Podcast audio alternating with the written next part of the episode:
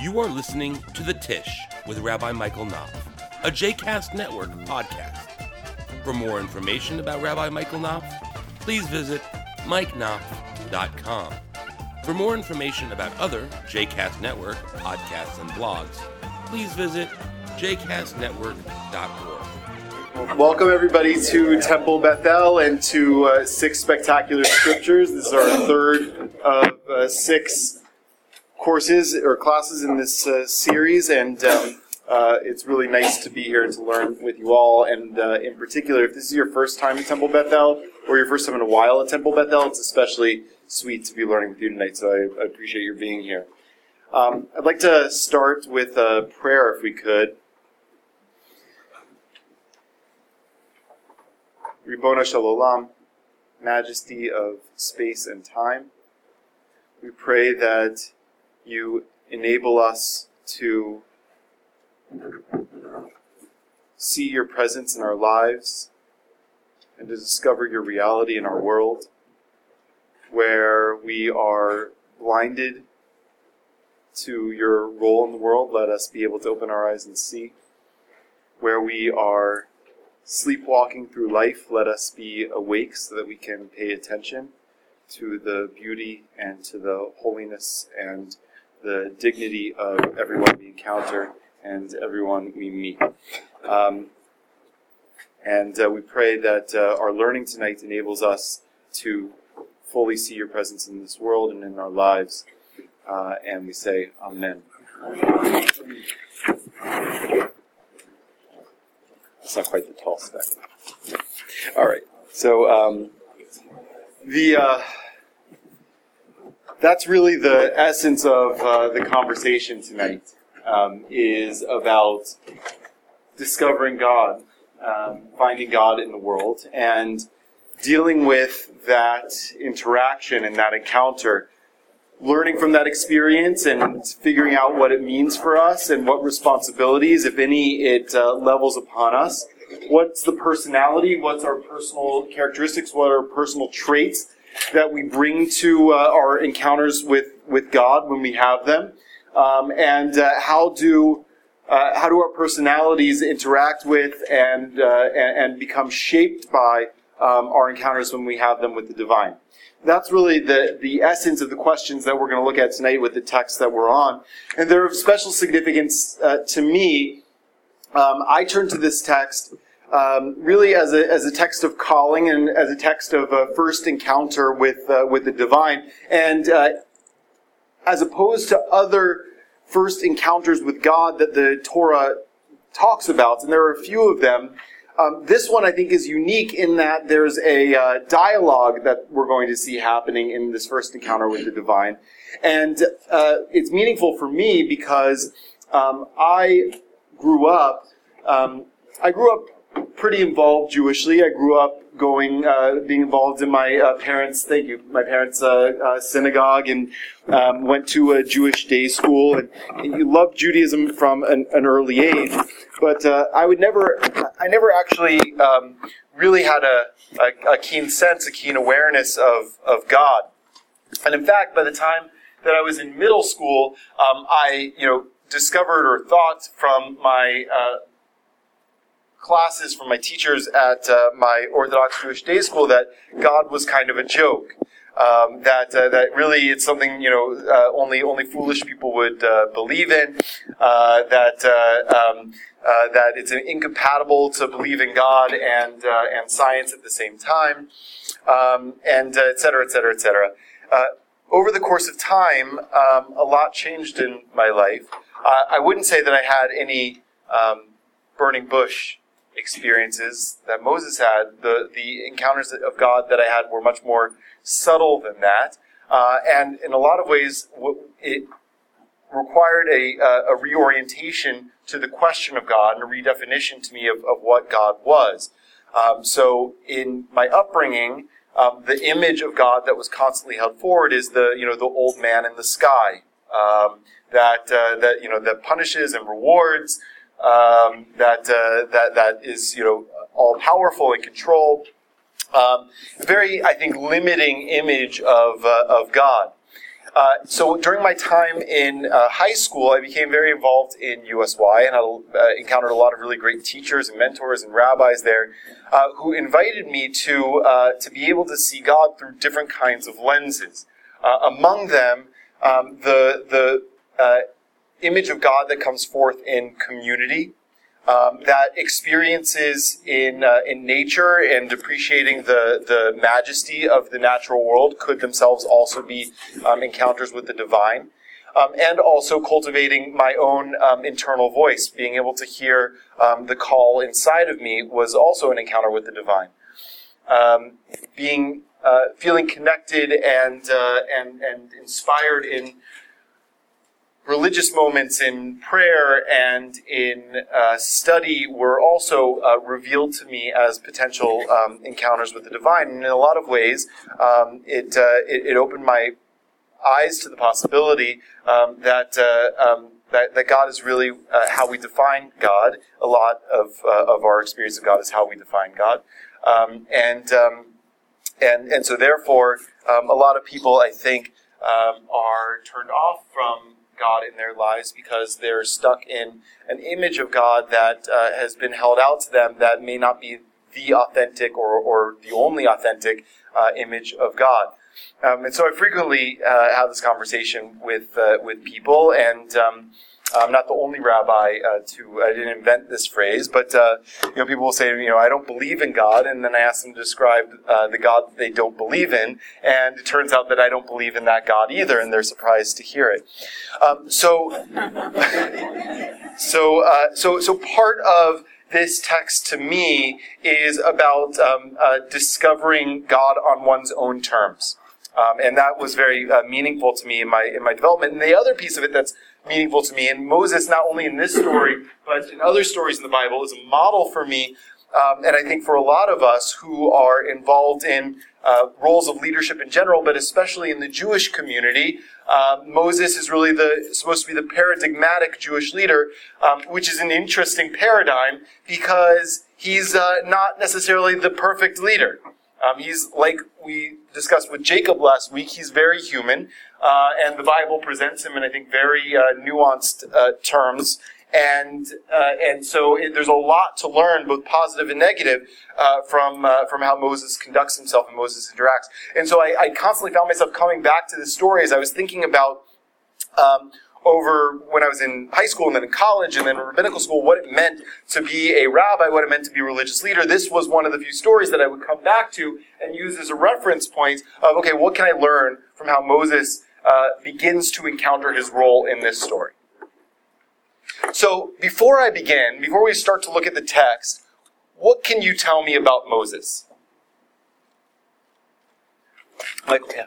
Well, one of the things, I mean, I've heard this talk to me, but you know, what I was taught, Moses was not Charlton Heston. He was an old guy. He was a shepherd. He was a father. He was a husband. And you know, God came to him and said, "You're going to do all this stuff," and he basically said, "No way. Mm-hmm. I'm this you know weak little guy. I can't do any of this stuff." You, you know, you picked the wrong guy. I mean, and but he grew into his role. Yeah, that's an interesting point, right? We we meet Moses. Actually, he's uh he's he's advanced in years, at least in the text that we're going to look at. And that's not usually the impression you get of Moses in the story. You think of uh, Charlton Heston, or if you've seen the cartoon The Prince of Egypt, which is a fantastic movie, um, although very steeped in midrash, and so not necessarily uh, um, um, loyal to the text itself, but you get this image of a young man encountering God. But Moses is actually in the story um, an old man. I believe he's over 70. He might, I, I, can't remember in Exodus chapter 4 it says his age. He's either 70 or 80. Either he's 70 and Aaron is 80 or, or, or something like that. So, um, so he's an old guy when we meet him. Um, and we will see when God says to him, here's what I want you to do, he says, no, no, no, no, right, I'm not the guy. Okay, so we're going to look at what he says there and what's behind what he's saying, but that's really important. Yeah. Well, um, he, he, didn't speak very well, and uh, he spoke so slowly with such difficulty that yeah. people basically fell asleep when he started talking. yeah, okay. So the second part might be a little bit of a midrash, uh, a projection of what you know uh, rabbis who are in Moses' image uh, have done to me and to us and to you tonight. Uh, but uh, um, but but for sure, uh, a few chapters later, after the text that we're looking at, Moses interacts with God again and again. Um, objects to his mission and says "Ani aral sefatayim, which is a very colorful phrase. I mean, I'm of uncircumcised lips. Um, there are plenty of midrashim uh, that uh, that try to explore what it is that he means by of uncircumcised lips. One of my favorites is that um, when he's a child, uh, Pharaoh wants to know if he's a of royalty or if he's a, a, slave child. So he puts before him two piles: a pile of gold and a pile of uh, of hot coals. And uh, and uh, Moses is about to reach for the gold, but an angel moves his hand and he grabs the coal and touches it to his uh, lips, and he becomes unable to speak. Um, I'm not sure why I really love that midrash, but it, uh, it's colorful. Yeah. This, this I thought of for myself, probably all wrong. But, yeah. but you know, the idea when I, I was telling people on Passover, the idea that you know Moses couldn't speak well, he couldn't spoke to people through his brother.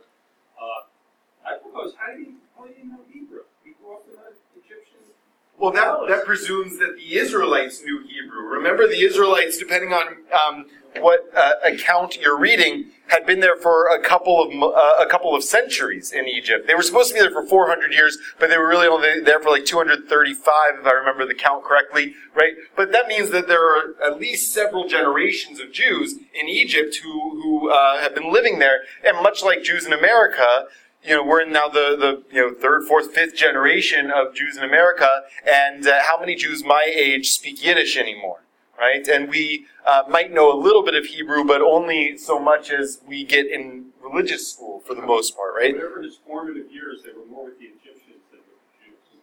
Well, we'll see uh, about that. There's, I think, partially that's true, but I think partially we make more of that than uh, than, than maybe the reality. So let's we'll look at that.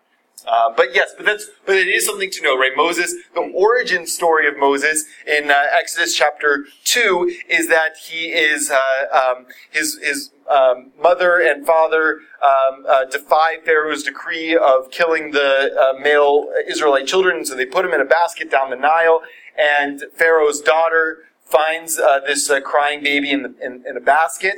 Um, if you read closely, she says this is a Hebrew child. So it's not like she thinks, oh my gosh, I found another Egyptian child and I got to save him, right? So she knows that it's a uh, Hebrew child that she has. Um, and, uh, and, and names him Moses and, and brings him up in, uh, in, in her home, uh, but hires um, a, uh, his mother as his wet nurse right? So he grows up uh, with, um, and, and according to several midrashim, his sister was very present in the palace too. So he grows up with his family, even though he's also um, in, in Egypt. But that's um, part of Moses' origin story is that he spends um, his formative years um, in, uh, in, among Egyptian royalty. Uh, maybe not exclusively among Egyptian royalty, but among Egyptian royalty. Um, other other things that we know about Moses. What else do we know about Moses? Was growing up, he didn't know he was a Hebrew. All right, so we don't know that for sure from the text, right? He and we'll, I'll, I'll tell you why I think that that we don't really know that tonight. But go ahead. Was going say he didn't come to his Jewish identity or like to the Jewish people or the Jewish thought until he was much older. But once he made the commitment, he, he okay. All right. I so I'm going to uh, again say that um, that some of that is uh, what we know from the text, and some of that is maybe what we read into the text. Okay, that it doesn't actually say, but is a plausible reading of the text. Not maybe not the only one. Yeah. Uh, he was the youngest child, and like uh, all important people in Jewish history, he was the youngest. Interesting. Okay, I didn't. I hadn't thought about that aspect of Moses, but yes, he was the youngest child. Right? And uh, and and again, you're right. Like all uh, all important people in biblical history, at least. He was the youngest. Yeah. He spent a long time as a shepherd. He spent time as a shepherd. Yeah, we'll see that tonight. Good. He was a shepherd. Okay. So, the first, yes. Does it say how the Queen uh, knew he was a Hebrew child? Uh, it doesn't. I mean, uh, it, it's. I don't want to sound offensive about this, but in a lot of ways, because we're you know like sort of white Europeans, we're a little bit racist about this. Um, Egyptians and Hebrews probably looked noticeably different to the trained observer in ancient Egypt. Nothing about circumcision. Uh, maybe, maybe he was kept uh, as an infant by his parents. Um, although it's questionable um, about whether or not he was circumcised. And in fact, there's a story a little bit later when Moses sets out back to Egypt where he's uh, confronted by an angel on the way. And it's a, a, little bit unclear whether, whether the angel wants him to circumcise himself or wants him to circumcise his son. So we're not sure. It doesn't say in the text whether or not Moses is circumcised, and that's how um, Pharaoh's daughter knows. It, it's certainly possible, but I think that more likely Hebrew children and Egyptian children had a different look about them, and uh, and and she knew because of that. Um, their noses. their noses were different. Yeah, that's right. Um, he, he didn't he didn't walk like this, so she it was a dead giveaway. Um, okay. All right, let's look at the actual text, okay? We'll do it uh, again in English just in the interest of time, but we'll uh, probably refer back to the Hebrew from time to time. Now Moses, tending the flock of his father in law Jethro, the priest of Midian, drove the flock into the wilderness and came to Horeb, the mountain of God. Okay. The first thing that I want you to know about this text is that contemporary biblical scholarship thinks that in the original version of the Torah, which they call the E text, this was the first time we meet Moses. There's no origin story, right? There's no story of him being in a basket and being uh, adopted by Pharaoh's daughter. No story of him striking the Israelites and then fleeing to Midian. Um, those stories were added later um, uh, possibly to uh, help explain where Moses comes from, right? You know, it's uh, the obsession in Hollywood today is it's not enough to have a Spider-Man movie, but you have to also have a Spider-Man origin story because we need to know where Spider-Man come from. It's not enough to just see Spider-Man swinging around fighting crime. A, a prequel, right? So, um, so the first thing I want us to know about this story is if we were in ancient Israel um, hearing this story this would be the only thing we would know about Moses, is that he was a shepherd of his father-in-law's sheep in Midian, and he was tending them. He drove them into the wilderness and ended up at a special mountain. Whether or not he knew that that was the mountain that he was going to, it doesn't really say. You can read the text either way, right? He says it says he drove his flock there. Okay, so maybe it was intentional. Maybe he was going specifically to that place, and that's a that's a possibility that we can entertain here together. Um, it's also quite possible that he happened upon a place that had special significance. Now, you'll notice also, just in, from my biblical scholar hat on for a second, that the mountain has two names Horeb and the mountain of God. There's actually a third name for that mountain. Anybody know what it is? Sinai. Good. I was going to say. Good. Sinai. Pearl got it. So Sinai. Um, so, alternatively, in different places in the Torah, the same mountain is referred to by different names. Right? In some texts, it's called Sinai. In some texts, especially uh, what we would call the, uh, uh, the Deuteronomy texts, it's called Horeb. Uh, and in the E text, it's called the mountain of God. So, biblical scholars think that this, where it says he came to Horeb, was added in a little bit later to make the text coherent with other narratives in the in the whole of the Torah. Um, but again, we don't know if he just uh, accidentally ended up there or not. All right. There's something important, I think, about the fact that the only thing we know before we really know anything about Moses, the only thing we know about Moses is that he's a shepherd, and that he's a shepherd to his father-in-law who is a non Jewish priest in Midian. So, the first thing how many of you have ever shepherded sheep? I, I've seen sheepdogs do it. You've seen haven't sheepdogs do it? myself, but I, yeah, I've seen yeah. Yeah, and what did that look like? Um, it looked like the dog was working really hard. Honestly, Uh huh. yeah. Yeah, okay. Anybody else? They followed each other.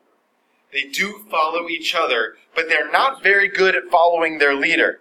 And in fact, the best way to drive sheep is to drive them from behind, right? To sort of uh, take up the rear and uh, and and encourage uh, um, encourage the sheep in the back to uh, to lead their uh, fellow sheep forward. It also takes a tremendous amount of patience, right?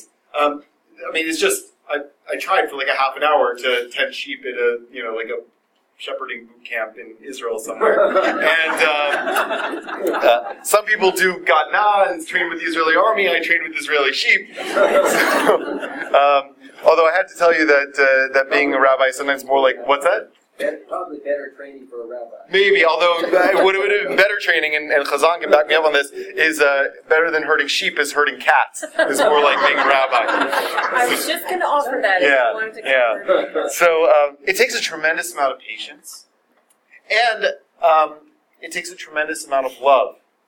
It's kind of like taking twenty-five first graders on a field. It's kind of like taking Yeah. 25 first grade. You have to really care about the well-being of those sheep. You're intimately connected with uh, with with those sheep. Have, you ever read the uh, the book The Alchemist? Anybody in the, in here? So it's a great book. Paulo Coelho, I think is uh, his name, who wrote it. It's a great book.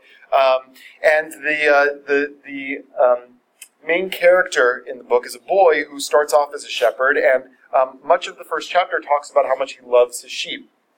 And I thought it was a really beautiful description. I'm sure uh, Coelho researched this a lot about the kind of care and the kind of love that goes into shepherding sheep. Right? And so here's where um, a, a, a fantastic midrash and a famous midrash comes in to this text right off the bat. So if you look on page two, Exodus Rabbah goes like this. Our rabbis taught once, while Moses, our teacher, was tending his father in law Yitro's sheep, one of the sheep ran away. Moses ran after it until it reached a small, shaded place. There the lamb came across a pool and began to drink. As Moses approached the lamb, he said, I did not know you ran away because you were thirsty. You are so exhausted. He then put the lamb on his shoulders and carried him back. The Holy One said, Since you tend the sheep of human beings with such overwhelming love, by your life I swear you shall be the shepherd of my sheep, Israel.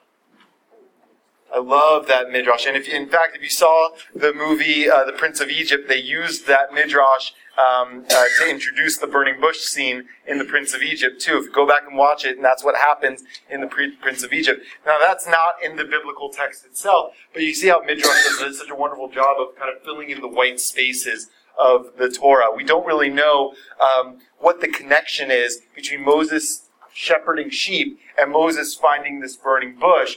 And the Torah, according to the rabbis, doesn't say anything unnecessarily. So there's a reason it's telling us that Moses is a shepherd. It's not just to provide us color for his life. There's something, uh, there's important information we need to know about his shepherding. And it's drawing a causal connection between Moses shepherding and God selecting Moses as the leader of the people. By the way, I think that that text preserves the integrity of um, of this story as maybe the first time we meet Moses.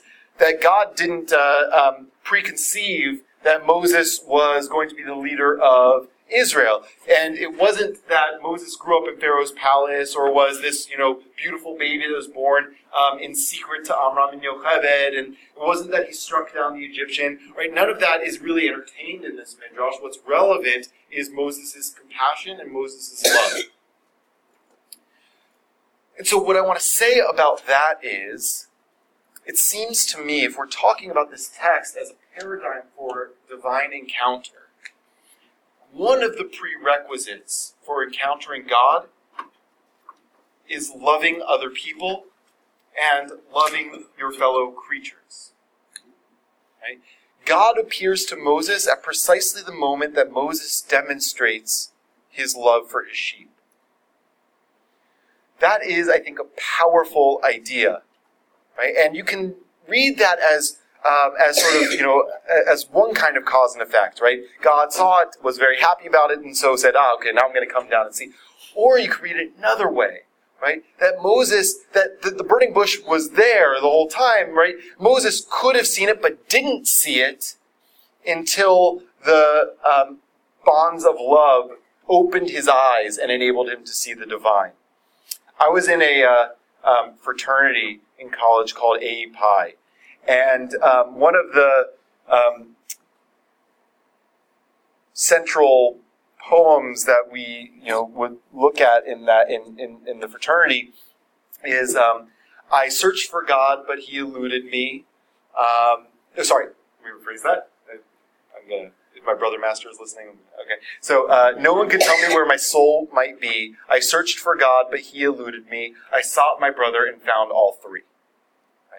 And perhaps that is what this text is saying. Yeah, I was just going to say, it's not just a burning bush; it's an angel. in the burning bush. Yeah, we haven't gotten to the bush yet, but yeah, uh, you want to hold the comment? Yeah, until we get- okay. hold- I'll hold the all right, all right, all right. So now we're at the so now we're at the bush. Okay, all right. So okay, so here's the thing. All right, uh, verse two: An angel of the Lord appeared to him in a blazing fire out of a bush. He gazed, and there was a bush all aflame, yet the bush was not consumed. Okay, before you say your thing about the angel, I do want to point out, just to put the biblical scholar hat on again. Um, many biblical scholars think that that angel part is an insertion into the text, that there's an additional biblical author who's sort of preoccupied with, with angels and, uh, and, and thinks that it's, um, it, it brings continuity with other texts in the Torah, um, so puts the angel there, because you could read the verse totally without the angel, right? You could, so just, just, he, he was a shepherd, he came to, he came to the mountain of God, he gazed and there was a bush all aflame right? That's all you need to know, right? The first part is sort of superfluous information. So he gazed, and there was a bush all aflame, yet the bush was not consumed. Okay, Gary.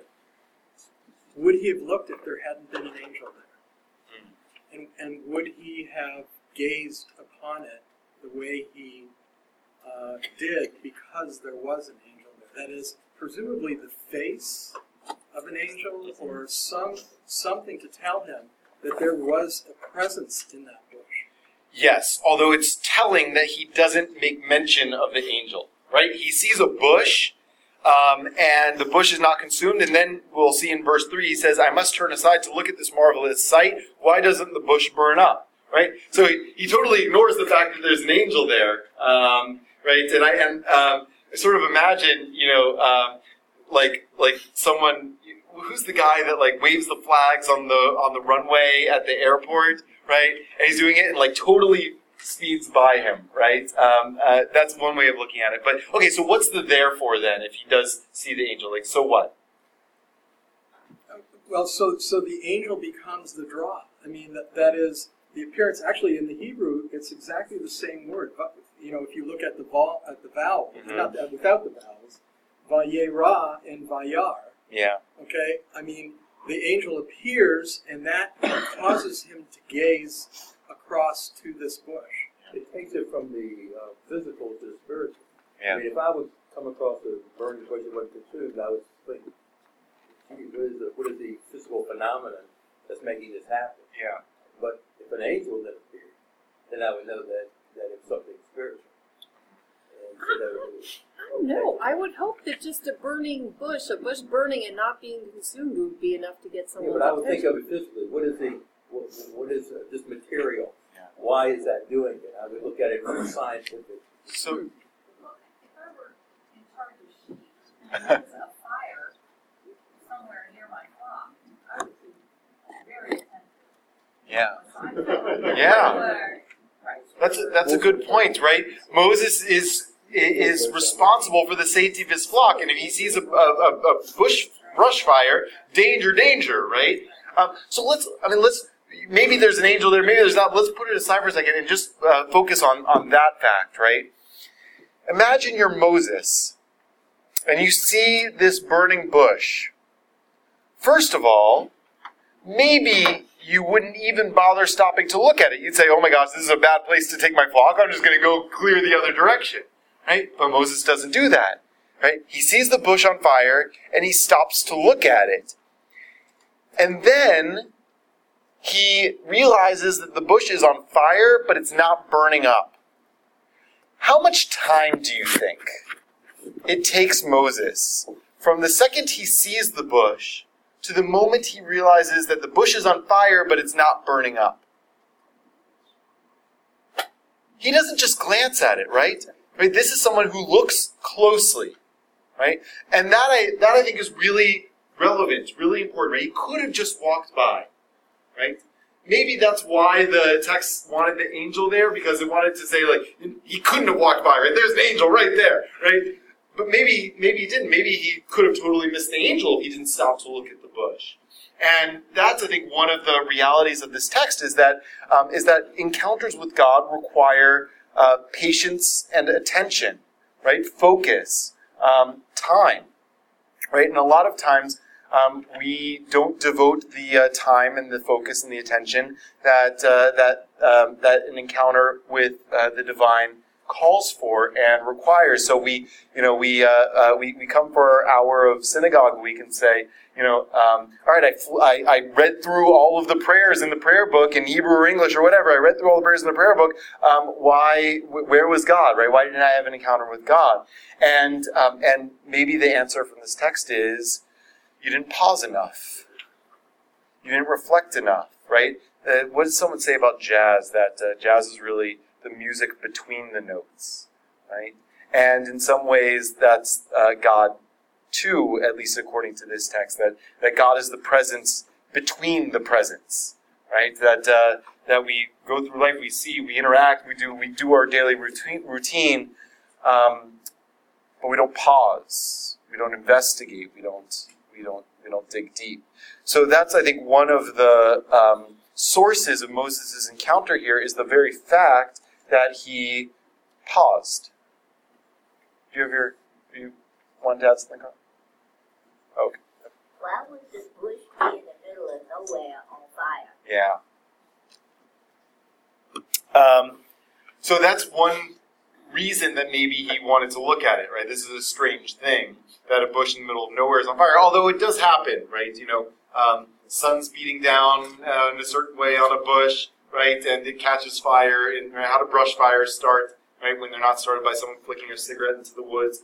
Um, so Moses, being a native in one way or another to the to the desert, um, probably would have seen these kind of fires before, right? Which actually makes it maybe even more impressive that he stopped to investigate stopped to go look, right? This was maybe even a routine phenomenon for him, right? And, and, and nevertheless, he went to the bush and investigated a little bit more.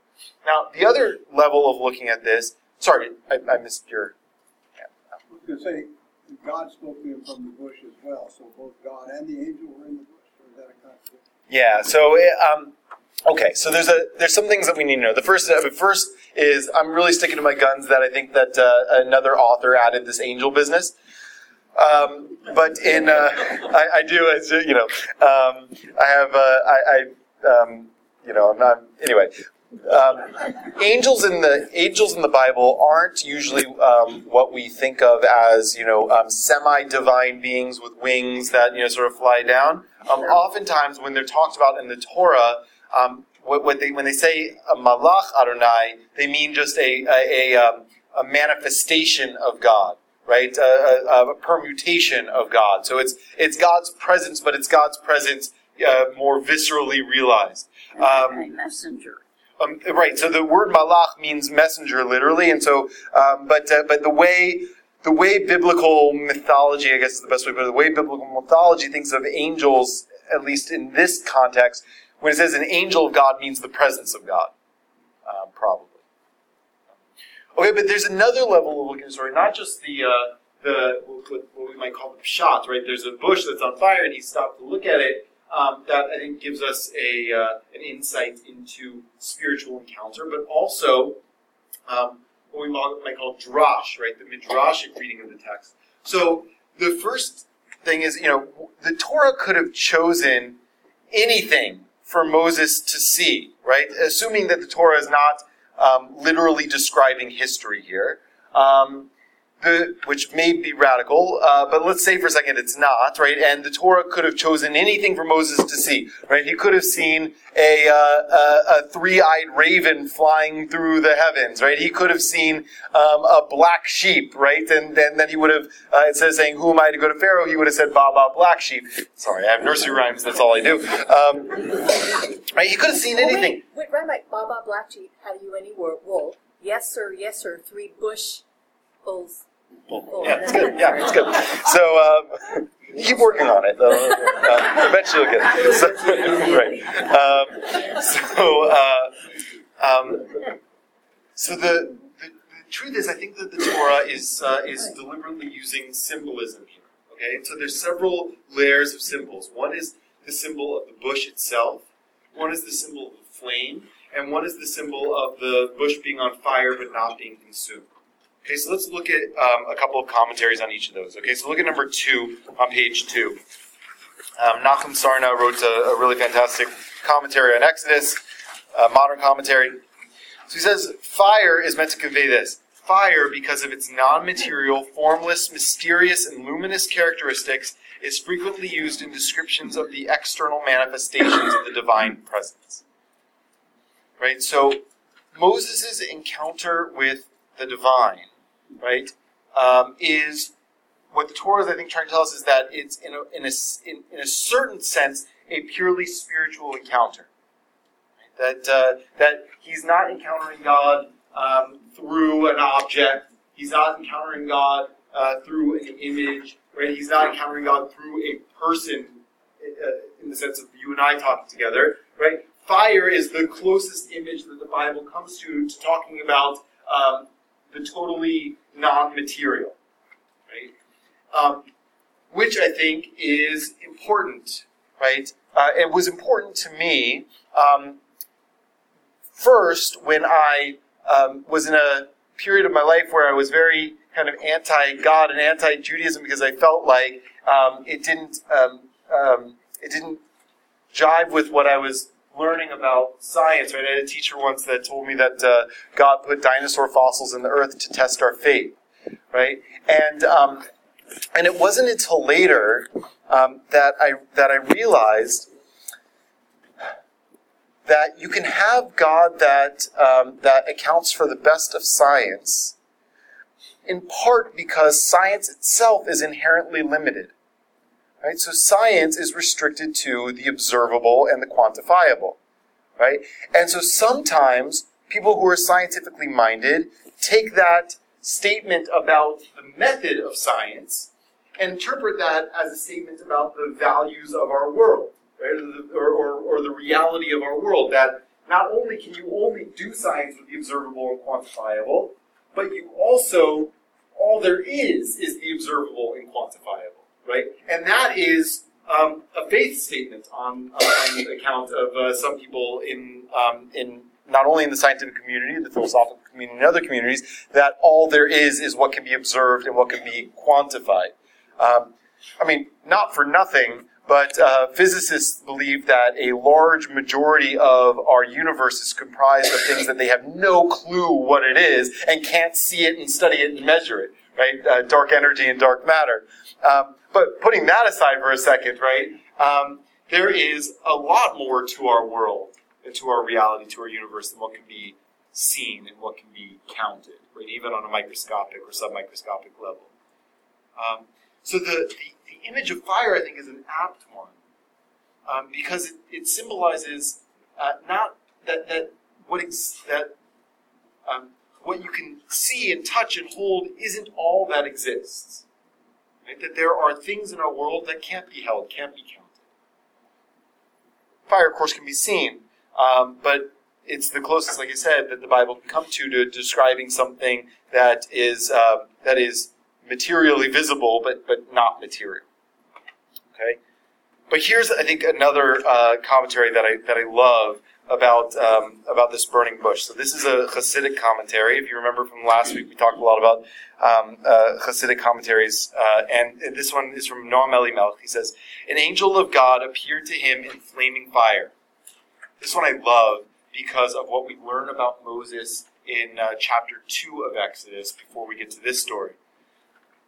The evil urge is also called an angel or messenger of God. It shows itself to the righteous person all wrapped in fiery enthusiasm, as though fully transformed into goodness. Okay, so think back, if you can, to um, chapter 2 of Exodus, where Moses grows up and he goes out among the uh, other Israelites and sees an Egyptian beating an Israelite, a Hebrew slave. What does he do? Right. Text says he looks this way and that and sees that no one's around, and so he strikes down the Egyptian and kills him, buries him in the sand. Then later he goes and talks to a couple of Israelites and realizes that it's become public knowledge that he's killed an Egyptian, so flees to the wilderness. Right? One of Moses' defining characteristics, and you see this happening later in the Torah too, is that despite his humility, which he's described as having in a few places, and despite his um, uh, lack of ability to speak, which we learn about in a few places, he has, you could call it passion, I might call it a temper, right? And that's precisely the reason that he gets banned from entering the land of Israel is, um, is uh, in part at least on account of his, his temper, which we read about in the book of Numbers just a few weeks ago, right? And so here maybe God is using, or the Torah is using the symbol not necessarily to talk about a spiritual reality in the world, but something inside Moses. Right? Moses, you aren't going to be the leader that I need you to be unless you can tell the difference between passion and temper, right? Between between enthusiasm for doing good and enthusiasm that makes you think you're doing good, but is actually leading you astray, leading you in another direction, right? That's something that a lot of us, I think, and certainly for me, um, uh, struggle with our whole lives. Sometimes the very thing that makes us really good in one area of our lives is exactly what's hold, what holds us back in other areas of our lives. Right? I, I, I see some heads nodding because I think that this is a, a, a deep truth. Um, and so maybe this image is used because what God is showing Moses is your fire can be used for positive or it can be used for negative, right? The passion is good, but you need to channel it in the right way. You need to know when it's leading you astray, when it's leading you in the right direction, something that Moses sometimes learned but ultimately didn't. But he looked and saw that the bush was burning in fire. Even though you see that evil urge all dressed up in passion for the service of God, know that the bush is not consumed. Watch out for it until your dying day. Right? Even though that evil inclination is, is, is wrapped up, it says, you know, lash out, you know, unleash your anger, young Skywalker, right? It's the, it's the only way you will destroy me, right? Don't do it because that's the path to the dark side, right? Um, another Star Wars reference. Or, okay, so, um, so it could be that God is using this symbol precisely to target Moses, to target Moses' soul. I think I want you to be my leader, but in order to be the leader, you need to know this about yourself. Right? And part of leadership is knowing um, how our good qualities can be utilized positively and how those same good qualities actually can hold us back. Okay? Let's look at a couple more here. So it says, this is number four, it says in Isaiah 63 9, in all their troubles he was troubled. The Holy Blessing One said to Moses, If you want to know whether I am mired in pain, just as Israel is mired in pain, you should learn from the place from which I am speaking to you. From among the thorns, as it were, I am a partner in their suffering. So that's a powerful lesson using this imagery that God is giving. First of all, the sneh, the bush that we're talking about, isn't like this you know, nice holly bush, right? It's probably a little like thorny thicket that uh, that exists in the in the wilderness, right? So God's speaking to Moses from a thorn bush, right? And so this midrash supposes that the that the imagery is to is to tell Moses that um, that God is an active participant in the suffering of the Israelites. Not an active cause of the suffering of the Israelites, but an empathetic participant in the suffering of the Israelites. That no place, and especially no place of pain and injustice and suffering, is devoid of God. And that God is with them in all of their troubles. So Moses then could come back because if this because if the image wasn't that Moses could say, okay, God, if you care so much, then why don't you just do it yourself? Right? Why aren't you there? And God says back to Moses, I'm as I'm as pained at their slavery as they are. I need you to help me. Right? This is not an image of an all-powerful God. Right? This is an image of a deeply vulnerable God who's in pain when we're in pain.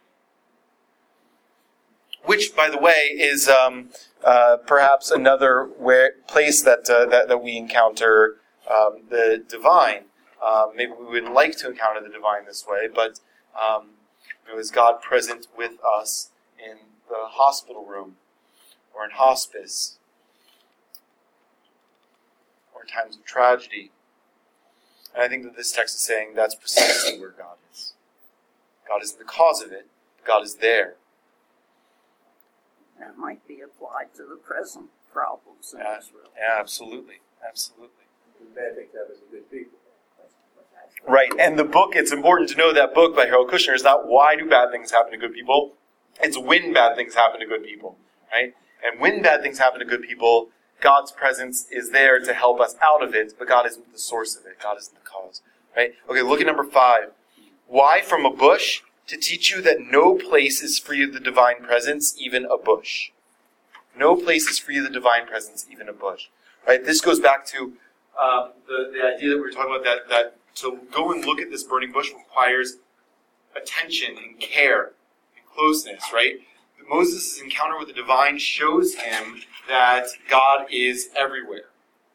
Okay, we'll come back to that idea. Another interpretation out of a bush. Why did the Holy Blessing One appear to Moses in this way? Because he would have thought in his heart and said, Perhaps the Egyptians will destroy Israel. Therefore, the Holy Blessing One appeared to Moses as a flaming fire that did not consume. Okay, so here's why the bush was on fire but was not consumed. God said to him, Just as the bush is all aflame and is not consumed, so too the Egyptians will not be able to destroy Israel. Right? Moses, your mission is not a vain one. Right? And that's something that all of us in our lives, and especially if we're leaders, need to be reminded of.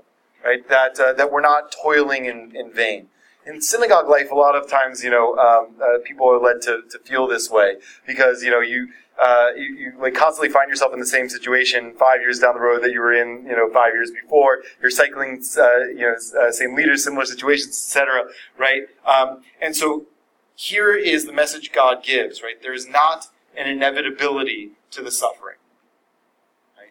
And that's true in causes of justice in our world too. Right? It's not that war is inevitable and will always happen. It's not that poverty is inevitable and will always happen, or homelessness, or whatever kind of injustice you want to find, right? Um, that we have a capacity to actually help impact change. Okay. All right, let's go on a little bit more. Um, You're a partner with God. we are a partner with God, exactly. So, um, verse 4 When the Lord saw that he had turned aside to look, God called to him out of the bush. Moses, Moses. He answered, Here I am. And he said, Do not come closer. Remove your sandals from your feet, for the place on which you stand is holy ground. So that's an interesting part of the passage, right? That uh, Moses is called to uh, take off his shoes. The, uh, God acknowledges the place is holy ground. And a question arises among the commentators is the place holy ground, and that's why God speaks to Moses there? Or is the place holy ground because God is speaking to Moses there? And you understand the, the, the, the question? So most commentators err on the second side. That the place is holy ground because that's where God chooses to speak to Moses. We don't have inherently sacred space in the Jewish tradition. Space is made sacred because of what happens there, right? Um, so any room can be a synagogue, right? You don't need to have a it's, you don't need to have a church in a certain set, right? Any room can be a synagogue um, if you have ten people and the willingness to pray, right? So look at what Brad Artson says, number eight, so on page three. In commenting on the words "holy ground," Saadia, who's a, a, a, um, a ninth century uh, sage, explains that the phrase means "made holy." The sanctity of that site derives from what God and Moses do there, not from the nature of the place itself. Moses stood on sacred soil because, in that context, he was in the presence of God and he knew it. we too stand in a sacred place anytime we are aware of the lofty potential of that moment and of all moments. Right? So, if you remember from last week, I made mention of this uh, famous Hasidic phrase: "Where, uh, uh, where is God? Wherever we let God in." Right? And that is, I think, a, a spiritual insight that Moses has in this encounter. Is um, God says, "Take off your shoes. The place where you stand is holy ground." It's not the place was always holy ground. The place is holy because there's an encounter between Moses and God. That means any place is pregnant with the possibility of an encounter with the divine. And I love what Rabbi Artson does with this next. Perhaps that is the ultimate mission of the Jew to transform every moment into a sacred moment and every place into a sacred place. Then, in a world of ritual profundity, ethical rigor, and social justice, we too will remove our shoes in reverence. Right? The way we Jews bring God in the world and have these moments, make sacred spaces by doing sacred things. Right? And sacred things doesn't only refer to praying and waving our lulav and etrog and reading Torah. It does mean that, but it also means um, caring for the sick and the elderly and the disadvantaged and fighting for justice and, uh, and, and working to eradicate poverty and fighting for peace. Okay. Let's look a little bit more. Verse 6. I am, he said, the God of your father, the God of Abraham, the God of Isaac, and the God of Jacob. And Moses hid his face, for he was afraid to look at God. I just want to linger there for a second because it goes back to what, uh, what Michael was saying before about who Moses was. I'm not, I'm not so convinced that Moses grew up thinking he was an Egyptian, despite what uh, you know the Ten Commandments uh, uh, has, right? Charlton Heston has this like revelation that maybe he's not an Egyptian, right? And same with the Prince of Egypt, right? Uh, um, uh, Val Kilmer's Moses uh, realizes that he's not actually an Egyptian. I th- I get that that's a plausible read of what happens in the first in the second chapter of Exodus, but you also have all this evidence that Pharaoh's daughter knew from the onset that he was a Hebrew, raised him with uh, his Hebrew mother and, uh, and, and Hebrew upbringing. When he goes out uh, in that scene, that fateful scene where he strikes the Egyptian, the text says he went out among his brothers, his kinfolk, to see their suffering. Now, it could be that that's just the omniscient narrator saying, well, I know something about Moses that Moses doesn't know about Moses. Or it could actually be internal to Moses, right? Moses went outside the palace walls specifically to see what was happening with the Hebrews because he knew they were his kin. Right? Look at what Aviva Zornberg says. Moses, at number eight, Moses leaves his birth mother, his, his, the nursing breast, and moves to the princess's palace. Moses later leaves that palace and is able, strangely, to recognize in the brutalized slaves outside his own brothers. So I'm thinking about this when God uses the phrase, God could have just said, I am the God of Abraham, the God of Isaac, and God of Jacob, but God says, I am the God of your father. Right? There's something about Moses that Moses is aware of, right? Because otherwise that would have had no meaning to him, right? If, if God introduced, I'm the God of your father, right? That would have had no meaning to Moses if, if Moses didn't have awareness of who his father was and who his father's God was. He may not have a personal connection with that God yet, right? But um, thank you. Uh, but um, but but but it strikes me that um, that God is speaking specifically to um, Moses' internal state, right? Which I think suggests that no matter how far we are removed from um, our Jewish past, no matter how far we are removed from um, our parents' Judaism or grandparents' Judaism, um, God always can call to us back from that place. That there, that, that, that, that those memories, that that kernel still exists inside of us. Right? And it can be accessed and called upon. So when God calls Moses here, God doesn't say, I am your God. God doesn't start with, I'm God of Abraham, ancestors distant. God says, I'm God of your father. Right? This is personal. This is about you. This is about who you are, Moses. Zornberg goes on saying, He saw their sufferings, what they had to bear, the weight of their existence. Rashi comments, He gave his eyes and his heart to be distressed over them. Moses seeing is Moses allowing himself to be affected. to suffer with those who are unexpectedly called his brothers, even though I don't think it's unexpected. I think Moses knew they were his brothers. It is on the basis of that vulnerable empathy that he then sees the Egyptian taskmaster battering one of his brothers. Sees, that is, the axis of difference now running between those who inflict cruelty and those who suffer it. In God trying to identify Moses by Moses' father, God also links Moses to the brothers that Moses saw being beaten by the Egyptians. Right? Moses felt that visceral connection, but God makes it concrete. Right? God says, These are your brothers who are being beaten, brutalized, and enslaved. You saw it with your own eyes. Right? And seeing needs to generate compassion and empathy and a passion for justice. And that's an important point. We'll come to that uh, maybe in a few minutes.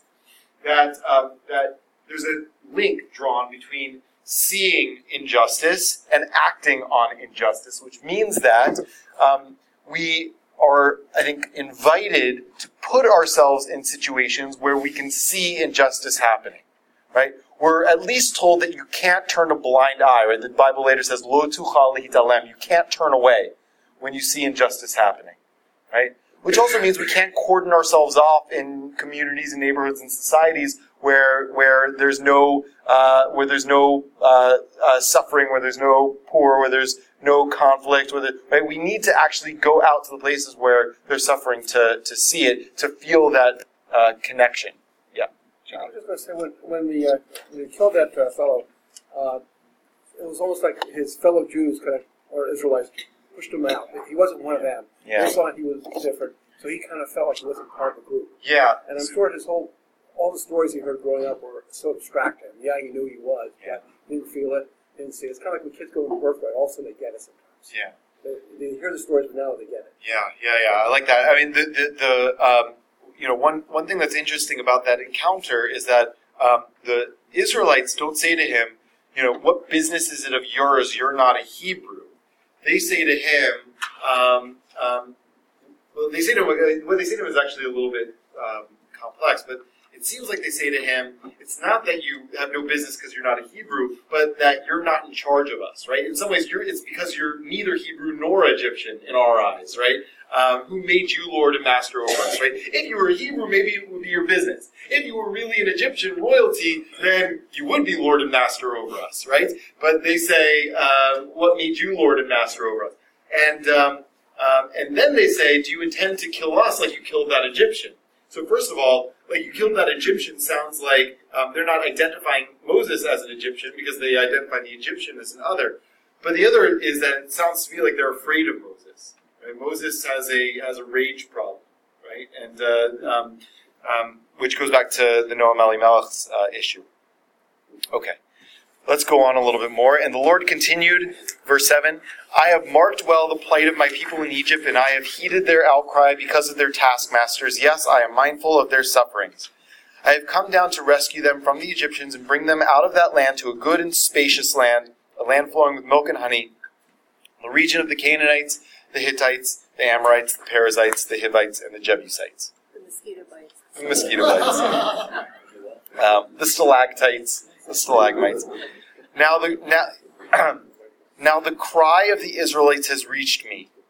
Moreover, I have seen how the Egyptians oppress them.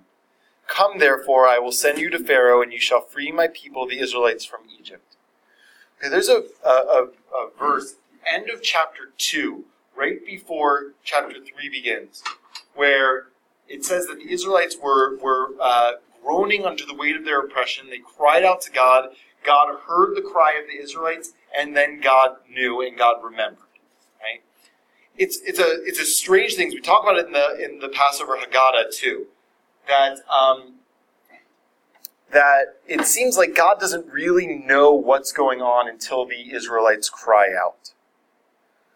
But as soon as the Israelites cry out, God swoops into action. Right? And that, if you relate it back to what we just said about Moses and, um, and, and what uh, maybe qualified Moses uh, as, as a leader in the eyes of God, or maybe what qualified him as leader in his own heart, right? God echoes that same quality, right? You act when you hear the cries of somebody oppressed, and so do I, right? We are peas in a pod about this, right? So look at what Aryeh Cohen says. I love this. God articulates the explicit causality between being attentive to, to hearing the cries of the oppressed and doing something about it, acting on it. On the one hand, God heard the cry of the Israelites, and this led to redemption. On the other hand, Pharaoh did not hear the cry, and this led to the devastation of Egypt. The ethical choice is between imitatio Dei, being like God, and imitatio Paro, being like Pharaoh. As is the wont of the biblical authors, these choices bring with them repercussions. Choosing to be like God leads to, rede- to redemption, while choosing to be like Pharaoh leads to death. You can choose to be like God and hear the cries of the oppressed, or you can choose to be like Pharaoh and ignore those cries. Right? So when God says, I have heard the cries of the people in Egypt, and I'm going to come to save them, what Moses is saying is that we have an ethical choice. When we hear the cries and the outcries of people who are oppressed and suffering, do we go about our daily lives or our, our business? Moses could have kept on being a shepherd, right? Or do you actually do something about it?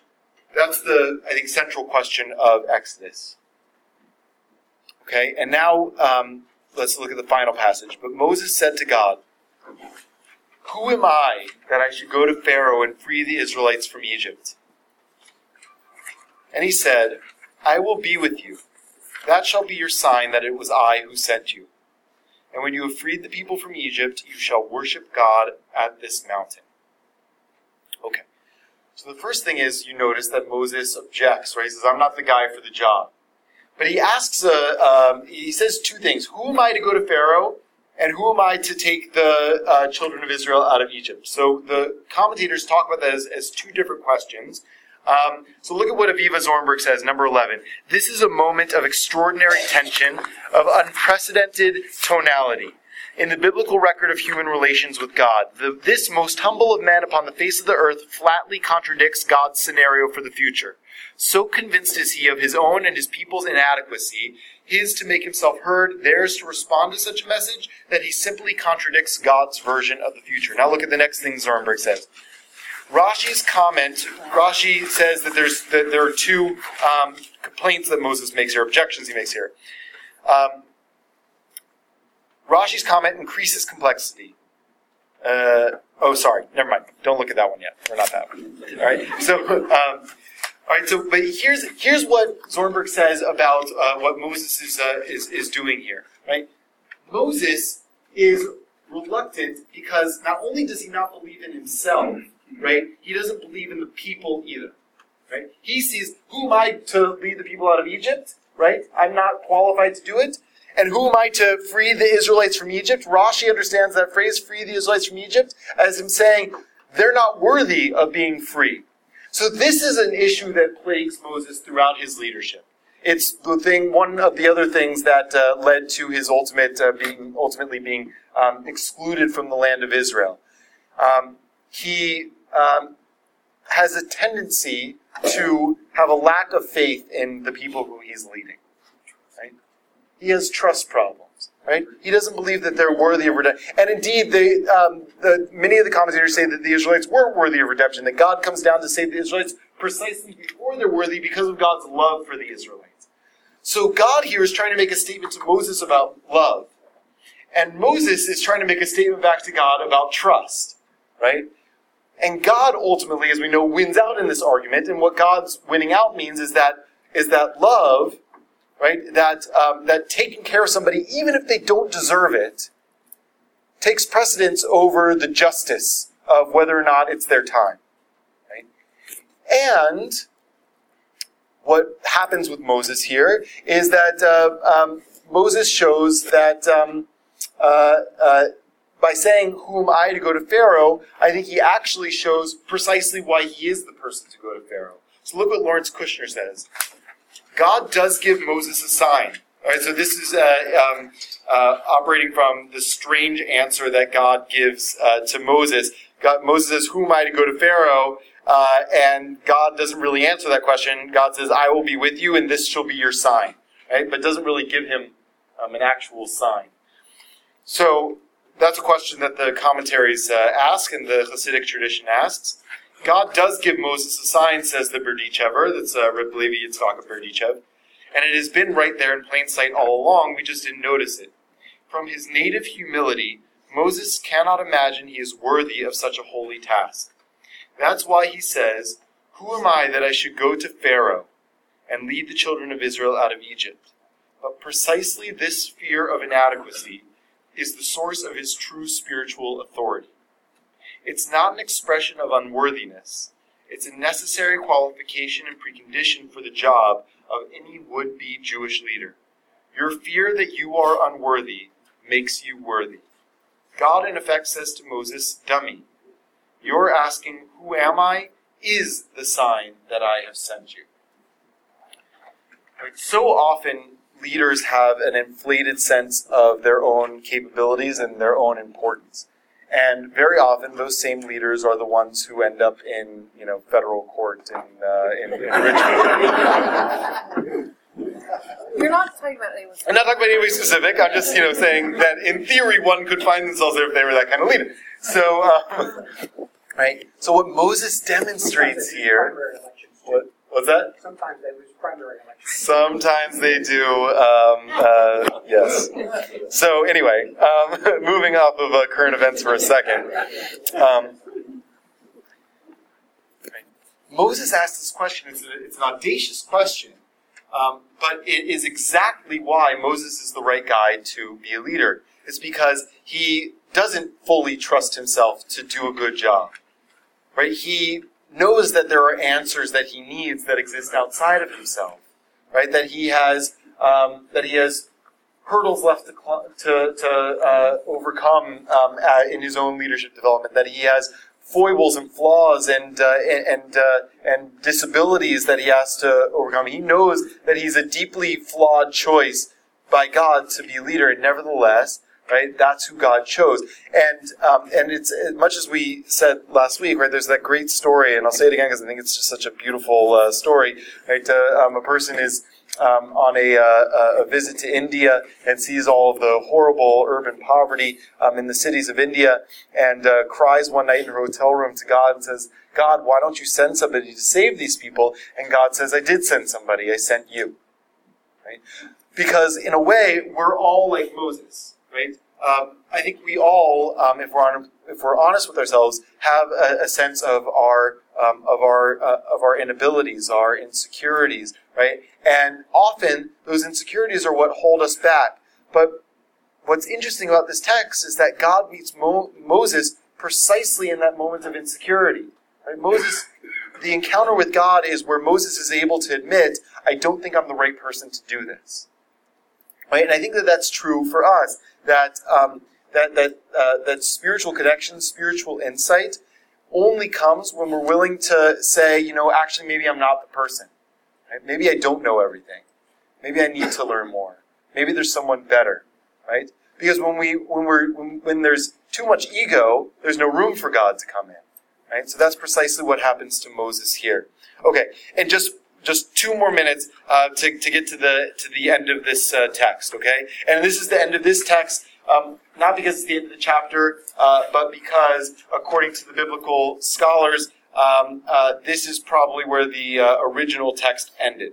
Okay, so Moses then challenges God again, right? Uh, and by the way, just the one of God's responses to Moses echoes what we said before, right? I will be with you, right? In times of trouble, in times of pain, that's uh, where we most need God, and I think that that's where God is most successful. God says, God says, I'm not going to do it for you. I'm not going to take you by the hand, right? I'm not going to push you, right? But know that you have me by your side.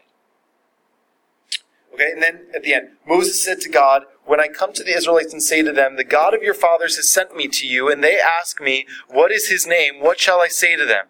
And God said to Moses, Ehyeh asher ehyeh, which is sometimes translated as I am that I am, or I will be what I will be. Um, there's probably not going to be any consensus ever about what exactly that means, and I think it's deliberately meant to be vague. It's some kind of um, conjugation of God's uh, uh, formal name, Yud He Vav He, um, which is itself a conjugation of past, present, and or future. Um, so Ehyeh Asher Ehyeh. I think I lean on the side that it means I will be what I will be, um, but it might mean I am that I am, and I want to give you two um, possible interpretations of, uh, of, of each of those. Okay, so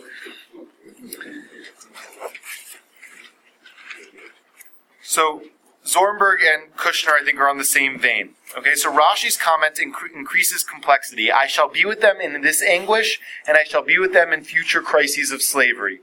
On this reading, God defines himself as the God of continual redemption.